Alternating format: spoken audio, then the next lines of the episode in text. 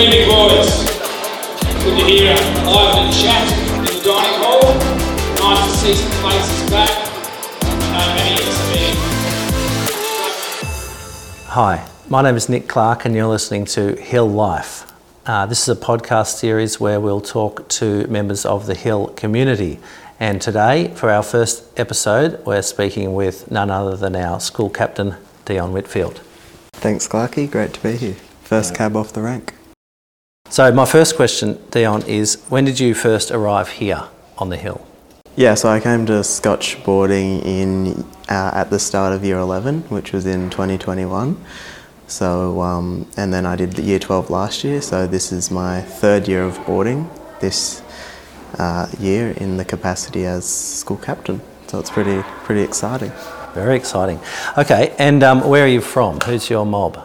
Yeah, so I came to boarding from Armidale in New South Wales, which is a small country town at the top of northern New South Wales. About 25,000 people live there. So yeah, I've lived in Armidale since I was in primary school, but originally my family come from Moree, which is about 3 hours northwest of Armidale. Still in New South Wales, and yeah, that's on Kamilaroi land. So my family are descendants from the Kamilaroi people of northern New South Wales, and yeah. Thank you. No, that's great. And if I visited Armidale, your hometown at the moment, what are some local spots that you would suggest that I go and see? Yeah, well, it's pretty famous for having the University of New England, which is yeah, one of the biggest regional universities in Australia. I guess geographically there's a lot of, it's high country, so one of the highest cities in Australia. So there's. Well, Google told me it was the highest city, altitude-wise, in Australia. Yeah, that's right. So yeah, waterfall, a lot of waterfalls, Dangersley Falls, a lot of beautiful national parks and yeah, natural scenery, which is nice. It's probably where I'd take you. It seems like it'd be right up your alley. Yeah, waterfalls. I love waterfalls. Okay, and when you arrived here, what would you say most surprised you about our school or when you started attending classes here? I guess it was surprising, but I guess a good thing in a way was the diversity of people. You meet people even in your own house from, you know, all across the world. Which is pretty cool, but also people from right across regional Victoria and New South Wales and the country as well. So yeah, the diversity of people that you're interacting with on a daily basis yeah, was something that I didn't really expect, but yeah, I'm happy that it worked out that way. And yeah, these are people that you probably wouldn't otherwise interact with, you know, if you weren't put in this boarding environment. So yeah, it brings people together and it forces people to interact, and yeah, I think that's the beauty of, you know, life on the Hill. That's a great point. Yeah, it really does force people to interact, and then from there, you know, you find ways to live together and kind of learn life skills, you know, the hard way. And yeah, I remember walking into Arthur Robinson house and seeing the map of the world, you know, and Petrus from Singapore, yeah. And boys from all over the world, as you say. Yeah, no, that's right. I think, yeah, we're really proud of, you know, us boys and staff on the Hill, that we're an inclusive and open community, and yeah, we really celebrate and welcome people from all different backgrounds, which is important. 100%. Because, you know, it reflects our society at the end of the day, and that's important. Yeah. Yeah, I mean, we sort of talk about Melbourne and Australia being very multicultural, you know, and you and I have had conversations too about, in terms of the past, you know, Aboriginal society thousands of years ago was quite sort of multicultural in that sense as well. Yeah, that's right. I think, you know, over 350 language groups, even before 1788. So, yeah, Australia was definitely a multicultural country, even before colonisation, and yeah, the fact that there's even more people from different backgrounds all over the world is something that we should be celebrating, and something that should be lauded and embraced. And we do that pretty well on the Hill, I must say. I think so too, yes, thank you. Okay, so My next question is, what's one thing that we would never guess about you? I'll have a think. You were yawning before, you told me, yeah, you've been in the junior school this morning and then the prefects spoke at assembly today. I guess, people are always, or certainly in the role of school captain, people are asking me, how do you fill in your day? You know, you don't do any classes, you know, what do you do throughout the whole day? But I am pretty busy, and if I'm not filling in my time myself, there's certainly other people that will fill it in for me pretty quickly. So this morning I was up in the junior school for their Year 6 leaders presentation assembly, then I was having meetings with Mr. Brown, then the prefect's tie ceremony this morning, had a mentor come in and talk to me as well, and now I'm doing this in the afternoon. So I guess people wouldn't guess that I'm actually pretty busy, and got a lot to do. That's what we wouldn't guess about you. And there's only one year to do it, so it's always go. But it's a good busy, and I like it. That's great. Yeah, I remember when I started here and I was like, wait a second, the school captain is repeating like year 12. It was something that I hadn't sort of come across before in schools that I had worked or gone to, but I can see how it works, and as you say, we've certainly got enough stuff for you to do. Exactly. Even like last night in prep, I don't have to study. I've got that freedom of just going around and having a chat to the boys, and I was just thinking to myself and told some of the staff, you know, this feels good. I don't have to, there's no stress or no worries, so although it's pretty busy, life on the hill gives me a bit of a break, which is nice. You are doing two subjects though, yeah? You're doing Australian history, philosophy, and philosophy. So I decided to continue my education in that way, and got my hands pretty full with those subjects, but. As I said before, there's no pressure, and just really going into those classes for the fun of it, to enjoy it, and to we are at a school after all, so to still learn is important. And that's learning at its best, isn't it? When you're going in just to learn something and to enjoy it, you're not too worried about what your study score is or your SAC ranking and any of that stuff. And those are subjects that I'm really interested in and want to be there, so I think that helps as well. Okay. So all boarders are tough, mentally tough, resilient. I think it's a necessary condition of being a boarder that you have that sort of resilience. But I'm interested in how you manage, and what have been some of the hardest times on the hill for you over these last couple of years? Yeah. Well, I think, it kind of all goes back to the people that you're around. Getting to know people and staff, boys from all over the world is, kind of helps you...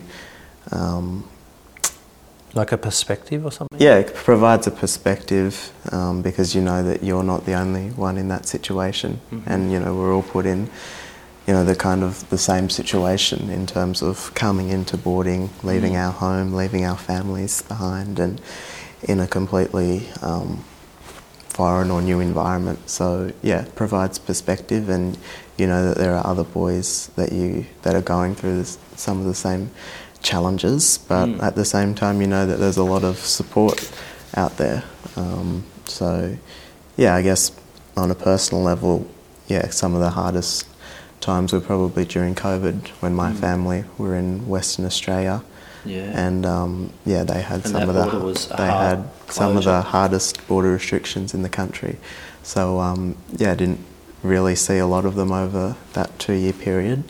So that was pretty hard, but I credit the support that I had on the hill and from my guardians here at Scotch, the Shearers, for supporting me through that time, and really, I think, embracing the opportunity that you get here and throwing yourself into different opportunities is one way that you can kind of alleviate those pressures.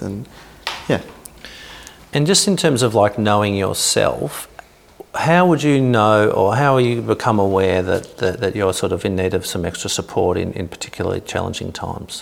What are some sort of red flags for yourself? Yeah, I guess stress, maybe staying or falling a little bit behind on schoolwork and not really being as active around the house in terms of talking to boys and kind of staying away in your room and not opening up or talking to anyone. So that's really what I try to do. Okay, so when you noticed, say last year, when you're a bit behind in your schoolwork, you're kind of withdrawing from people, as you say, you're staying in your room. Who did you sort of reach out to for support? Yeah, well, I think firstly the boys in my year level, the year 12s, we were all going through that VCE experience, if you like. So. We kind of had a lot of fun in the communal spaces in the house in the Year 12 room, and we kind of didn't talk about schoolwork, but just talked about life and tried to enjoy our time that way. But I think also having suppers in our house managers, in the rec room was really pivotal and really important part for all of us boys to get out of our rooms and interact with one another in the houses. So, so a bit of a paradox there is you feel like just retreating to your room and not being around other people, but actually the way through those challenging times is to get out of your room and go to supper and be around other people who are in similar situation. Yeah, for me it was, and I think also, the other staff on the Hill as well. You've obviously got yourself as Hill psychologists for people that might be, finding it that little bit harder. And, the health centre staff, if you're physically, inhibited. But, I think it's just reassuring to know that everyone on the Hill is on your side, on your team, and, you've got a plethora of different networks and supports that you can rely on. That's a good point about the nurses, because often stress does manifest in headaches and stomach aches and sort of physical problems as well. Yeah. All right, I want to turn our conversation now to influential people in your life. Yeah. So, as we sit here today, who are some of the people in your life who have been influential? Yeah. So I guess for me, my grandparents, they've played a pretty pivotal role in shaping who I am, the values that I get, and the person that I am today. In particular, my grandfather, Steve, he's been played a pretty important role in our local community, and he's someone that works hard and kind of has rubbed off a little bit on me, if you like, and I'm someone I think that works hard and tries to do the best by people around me. So 100%. And Steve is coming to Melbourne for a Rotary function, is that right? So he'll be down later on in the year. So around the time of Reconciliation Week. Yeah, that's right. So we'll try and get him into school. Yeah, that's right, Steve. If you're listening, we're going to try and get you to come into school and speak to some students. Absolutely. So, that's an exciting time. That'll be his first time here at Scotch. So that's pretty cool. But also, I come... how I got to Scotch was through the Yvonne Goolagong Foundation. She's, one of the greatest tennis players of all time, also of Indigenous heritage, but she's done a lot on the international stage, certainly through her tennis, but also off the court as well, in terms of running the Yvonne Goolagong Foundation and trying to improve education and health outcomes for young Aboriginal kids across the country. So I guess her hard work and her demeanour of being humble and grounded is something that I try to embody a little bit, and do my best, knowing that she's given me this opportunity, and try and pay it forward, I guess. Yeah, cool, 100%. Yeah, something that sort of been on my mind a bit at the start of the school year. Now, we're talking about how old Scotch is as a school at 171 years old. We're the oldest continuing secondary college in the state. Yeah. Scotch College is almost as old as the state of Victoria itself. Correct. And that is a long time, 170 years. However, when you put it in the context of Indigenous culture and history, of the sort of the 60,000 years of Indigenous culture and history, 171 years is not so long. We've got trees, someone pointed out to me last year, trees on our riverbank that predate white settlement. And sometimes I think, imagine the changes that those trees have seen on this bit of Wurundjeri land.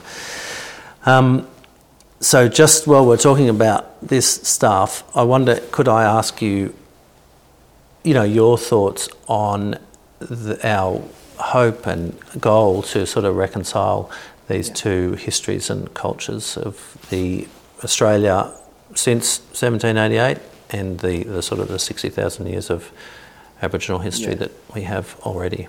Yeah, I think that, as you said, we're in a pretty special time in Scotch's history, 171 years old, you know, only our 10th principal this year. So I think with that, there's this, you know, special opportunity to embrace certainly Aboriginal First Nations history and culture. And I think if we as a community can, you know, find a place for the Scotch traditions but also embracing the 60,000 years of Aboriginal culture, then that will really put us in good stead to ensure that we're as a school, you know, going to sustain this school.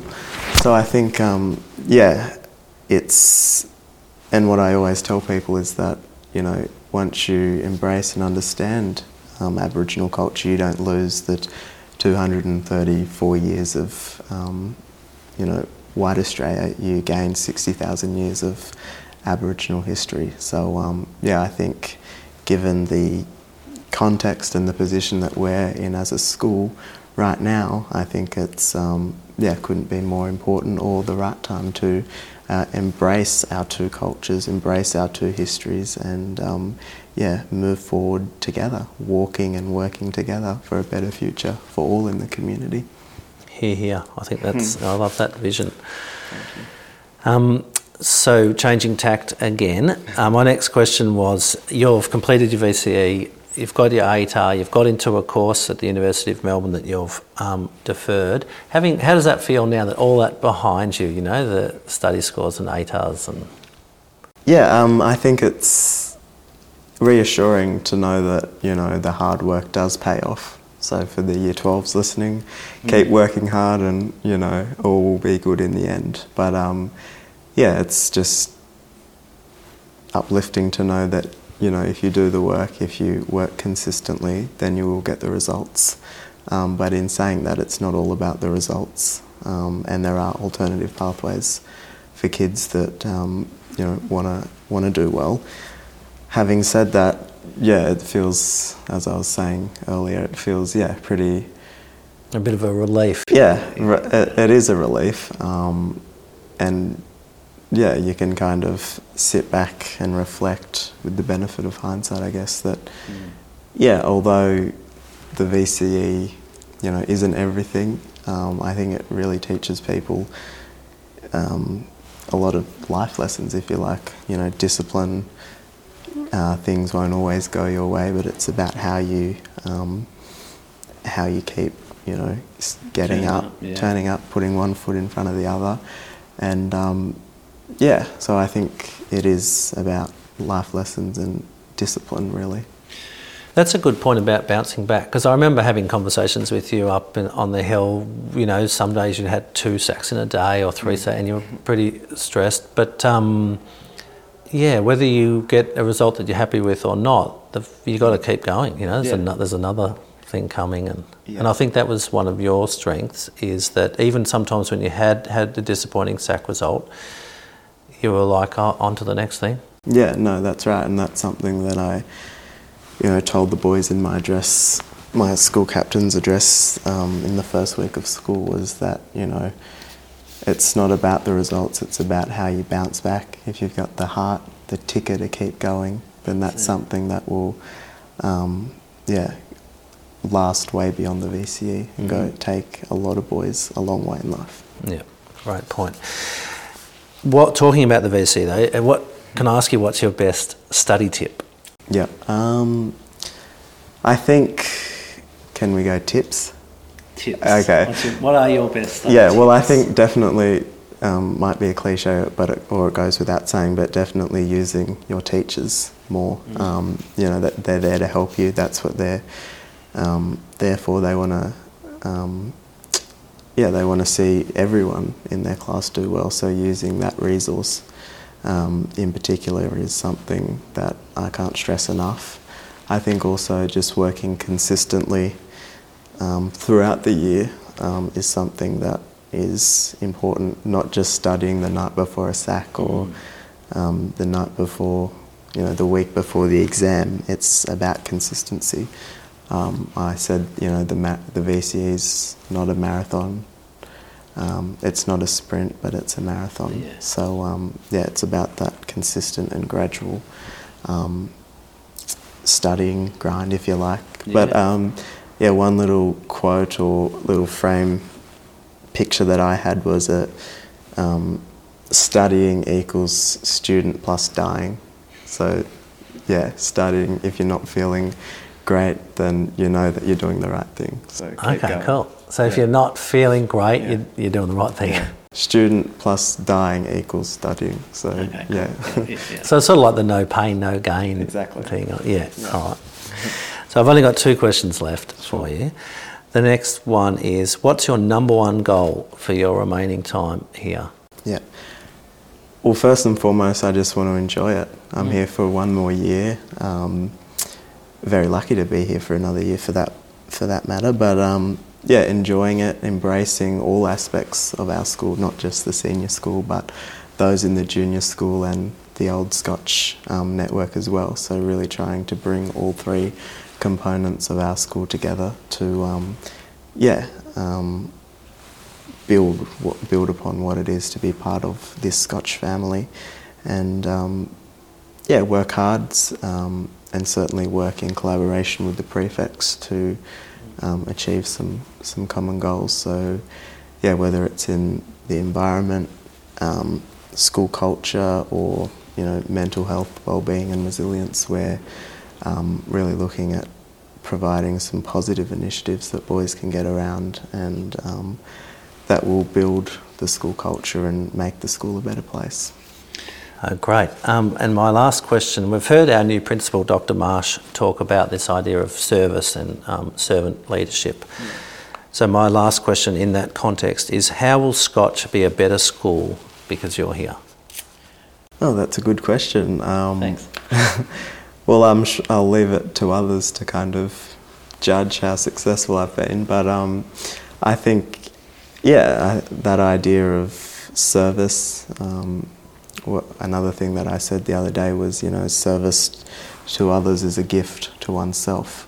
And I think what I mean by that is that we've got to appreciate what others before us have done, old Scotch collegians and members of the Scotch family, what they've done to provide the infrastructure and the environment that we've got here now, but also we've got a duty to pay that forward. And I guess being school captain is just one capacity in which I can give back and serve my school, but I think you don't just have to be a prefect or a school captain or a leader. I think that there's a role for everyone and a responsibility for all that attend this school to make it a better place in some small way, shape or form. 100%. All right, this was a great chat, Dion. Thanks for your time. Thanks for having me. Pleasure. And I hope that people listening have learned something from you, and please do stay tuned for episode 2 of Hill Life that we will record and release in the near future. And remember, the most important conversation you have is the one you have with yourself. Let's bow our heads for grace, boys.